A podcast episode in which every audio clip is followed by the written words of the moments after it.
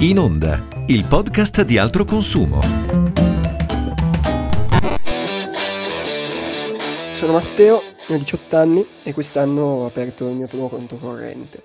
Ho deciso di aprire un conto per eh, versare i miei risparmi e i piccoli compensi che ricevo facendo ripetizioni. L'ho trovato molto comodo perché mi permette di gestire appunto i miei soldi in, modo autonomo, mi ha anche permesso di accedere a servizi come una carta di debito o una carta prepagata intestata a mio nome che mi permettono di, di fare acquisti online o banalmente di prenotare voli aerei senza dover um, necessariamente chiedere in prestito eh, metodi di pagamento ai, ai, miei genitori. Per scegliere il conto ho chiesto aiuto ai miei genitori che mi hanno indirizzato al comparatore di alto consumo che ho trovato molto comodo e che mi ha consigliato il conto corrente che è totalmente gratuito per gli under 30.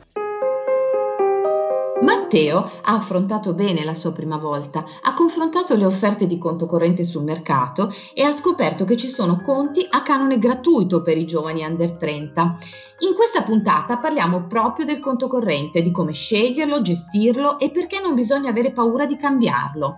Io sono Adelia Piva, giornalista di altro consumo e ne parlo con Anna Vizzari, economista, esperta di banche e credito di altro consumo. Benvenuta Anna. Grazie, ciao a tutti.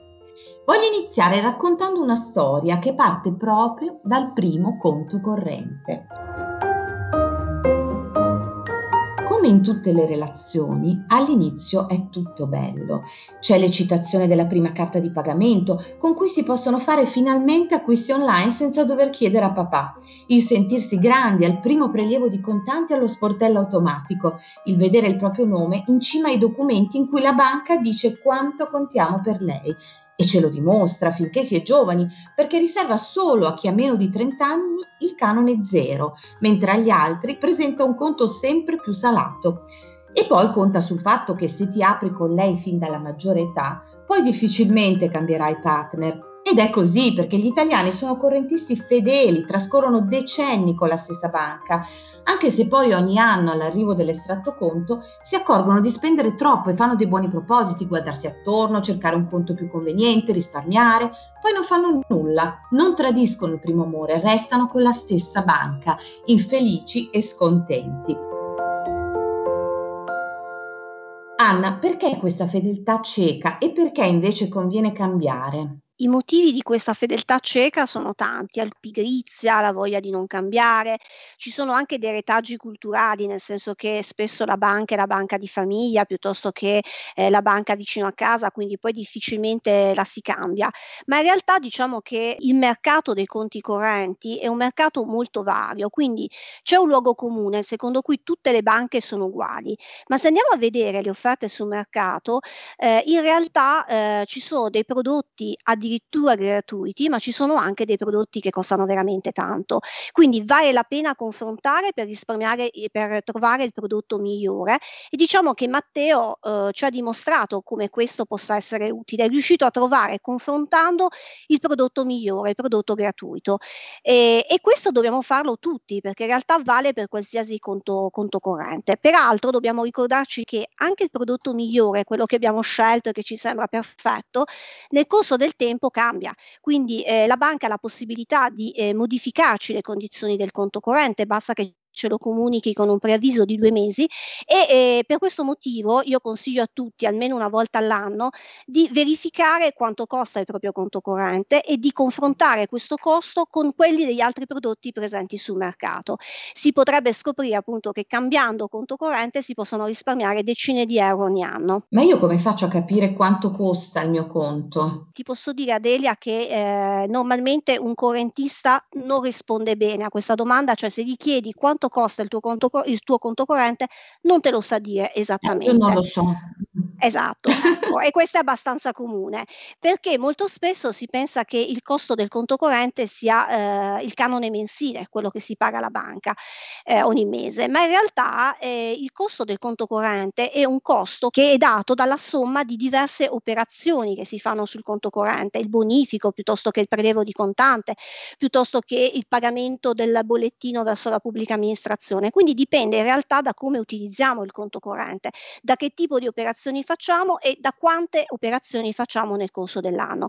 Può essere difficile, ma in realtà c'è un documento che ci aiuta, lo riceviamo tutti, eh, almeno una volta all'anno. Si tratta dell'estratto conto di fine anno eh, che riceviamo tra metà gennaio e inizio febbraio e che ha un documento allegato molto importante, si chiama riepilogo delle spese.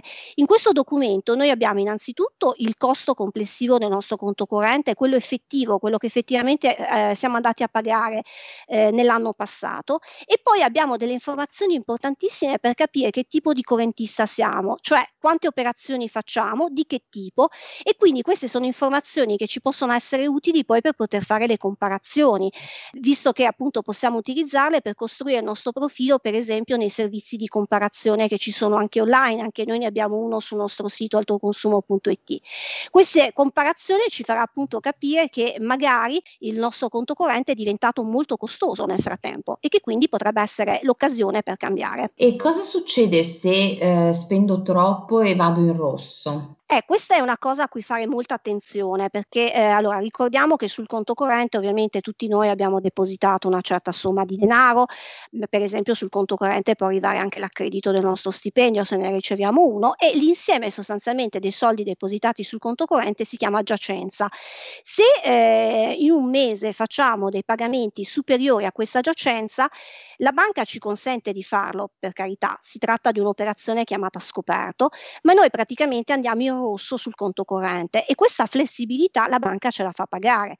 Quindi dobbiamo pagare se questo uh, rosso dura per più di sette giorni consecutivi ed è superiore a 500 euro anche una commissione di istruttoria veloce che è compresa tra i 25 e i 50 euro e poi degli interessi appunto sul rosso per i giorni in cui siamo stati siamo rimasti in rosso che purtroppo sono interessi salati perché sono interessi a due cifre pari al 19-20%. Quindi il consiglio che diamo è di tenere sotto controllo la giacenza prima di fare qualsiasi pagamento, verificare insomma se abbiamo denaro a sufficienza e di evitare quindi il più possibile di andare in rosso. E quindi questo poi tra l'altro è sempre più facile perché adesso c'è l'home banking, quindi si può fare tutto attraverso lo smartphone o il computer.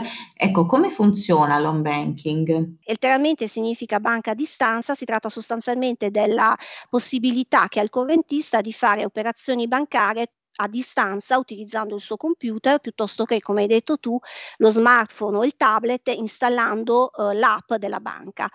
Quindi diciamo che è sicuramente una, un rapporto con la banca più veloce e più comodo perché si possono fare le operazioni anche quando la banca è chiusa, comodamente da casa e sicuramente più economico rispetto alle operazioni fatte allo sportello fisico perché ehm, per esempio banalmente il bonifico fatto in agenzia costa 5 euro mediamente fatto eh, dall'home banking la commissione non supera un euro e molte banche, soprattutto quelle che non hanno agenzie, le cosiddette banche online, non fanno pagare il bonifico online.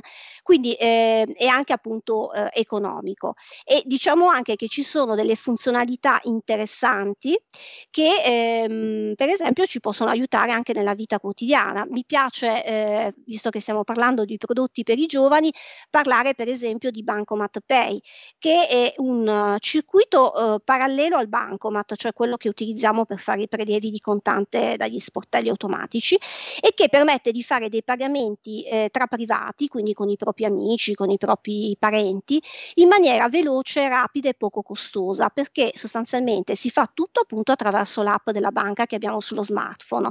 Eh, I pagamenti vengono a essere eh, realizzati in pochissimi secondi, sono istantanei e il beneficiario viene a essere identificato non con l'IBAN come normalmente si fa fa con il bonifico, quindi con un codice lunghissimo di 27 caratteri, ma lo identifichiamo direttamente dalla rubrica telefonica, quindi basta che abbiamo registrato il contatto, lo identifichiamo e avviene il pagamento, eh, ovviamente utilizzando l'app della banca. Peraltro, per, trattandosi di pagamenti di basso importo, di solito sotto i 50 euro, non si paga nulla per il trasferimento ed è una modalità interessante per dividere tipo eh, il conto al ristorante oppure fare una colletta per un regalo di compleanno. Ci semplifica sicuramente la vita vita quotidiana e ci, ed è un'alternativa ai pagamenti in contanti, anche quelli più piccoli.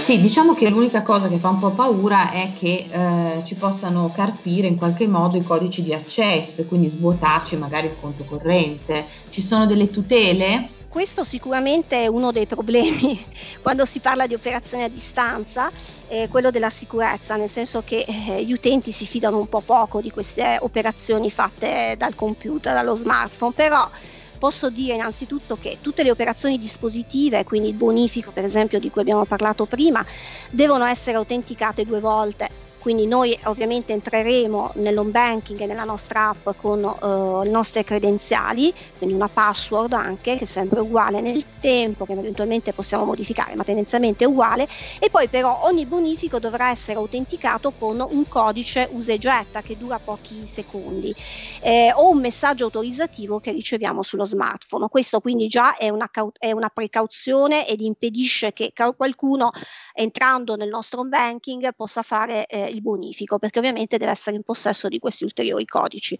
Aggiungo anche che magari per evitare problemi ci sono anche delle precauzioni, eh, dei comportamenti che si possono tenere, tipo per esempio teniamo sotto controllo i movimenti del conto corrente, lo possiamo fare anche dall'app, lo possiamo fare dal computer ogni giorno. Se c'è qualcosa di strano avvertiamo la banca, nei casi più gravi blocchiamo il conto corrente. E, e poi eh, dobbiamo anche ricordarci per esempio che eh, la banca non ci chiederà chiederà mai di confermare i nostri dati bancari attraverso un'email oppure attraverso una telefonata. Si tratta di una vera e propria truffa, quindi eh, consiglio è di non cliccare mai su dei link che arrivano da un'email o da un sms perché la banca non ci chiederà mai delle informazioni sul nostro conto in questo modo. Se abbiamo dei dubbi chiamiamo piuttosto noi la banca e verifichiamo. E, e devo anche aggiungere che comunque al di là di tutto, seppure dovesse succedere qualcosa, un addebito fraudolento, dopo che blocchiamo il conto, punto eh, in realtà possiamo contestare queste operazioni, quindi siamo tutelati dalla legge e, le, è la banca che in realtà è ritenuta responsabile del malfunzionamento e di eventuali truffe informatiche. E quindi diciamo che da questo punto di vista siamo considerati un po' la parte debole del rapporto bancario e quindi tutelati eh, da specifiche norme. Cosa si può fare in caso di problemi con la banca? Si può sempre protestare, questo nostro diritto. Il consiglio che vi do è di non farlo mai soltanto a voce, ma di farlo per iscritto, con un reclamo alla banca che vi deve dare risposta entro un massimo di 60 giorni. Se la risposta non arriva, potete fare ricorso all'arbitro bancario e finanziario. Bene, allora adesso ci dai qualche consiglio su come usare al meglio il conto corrente? Ecco, eh, il conto corrente non è un prodotto di investimento, quindi è vero che abbiamo detto che bisogna evitare di andare in rosso e quindi quando facciamo dei pagamenti dobbiamo avere una giacenza adeguata, ma non lasciamo troppi soldi sul conto corrente, innanzitutto perché i tassi di interesse su questi eh, soldi sono eh, prossimi allo zero, se non addirittura proprio zero, e poi perché se la giacenza mediana supera i 5.000 euro dobbiamo pagare anche un'imposta di bollo di 34,20 allo Stato. E de- poi quando facciamo prelievi di contante agli sportelli automatici ricordiamo che eh, normalmente quando si preleva dagli sportelli di banche diverse dalla nostra è prevista una commissione e quindi se eh, appunto per evitarla il consiglio è prelevate dagli sportelli della, della vostra banca il più possibile. Bene Anna, direi che Matteo, i giovani, ma anche tutti noi, insomma più grandi adulti, seguendo i tuoi consigli, diciamo che potranno avere una storia con la banca che si conclude con il classico vissero felici e contenti. Assolutamente sì Adelia, però ovviamente attenzione che non sia per sempre. Giusto. Podcast per Ascolta il Futuro, un progetto di educazione ambientale, civica e digitale promosso da Altro Consumo e realizzato con i fondi del Ministero dello Sviluppo Economico. Ripartizione 2020.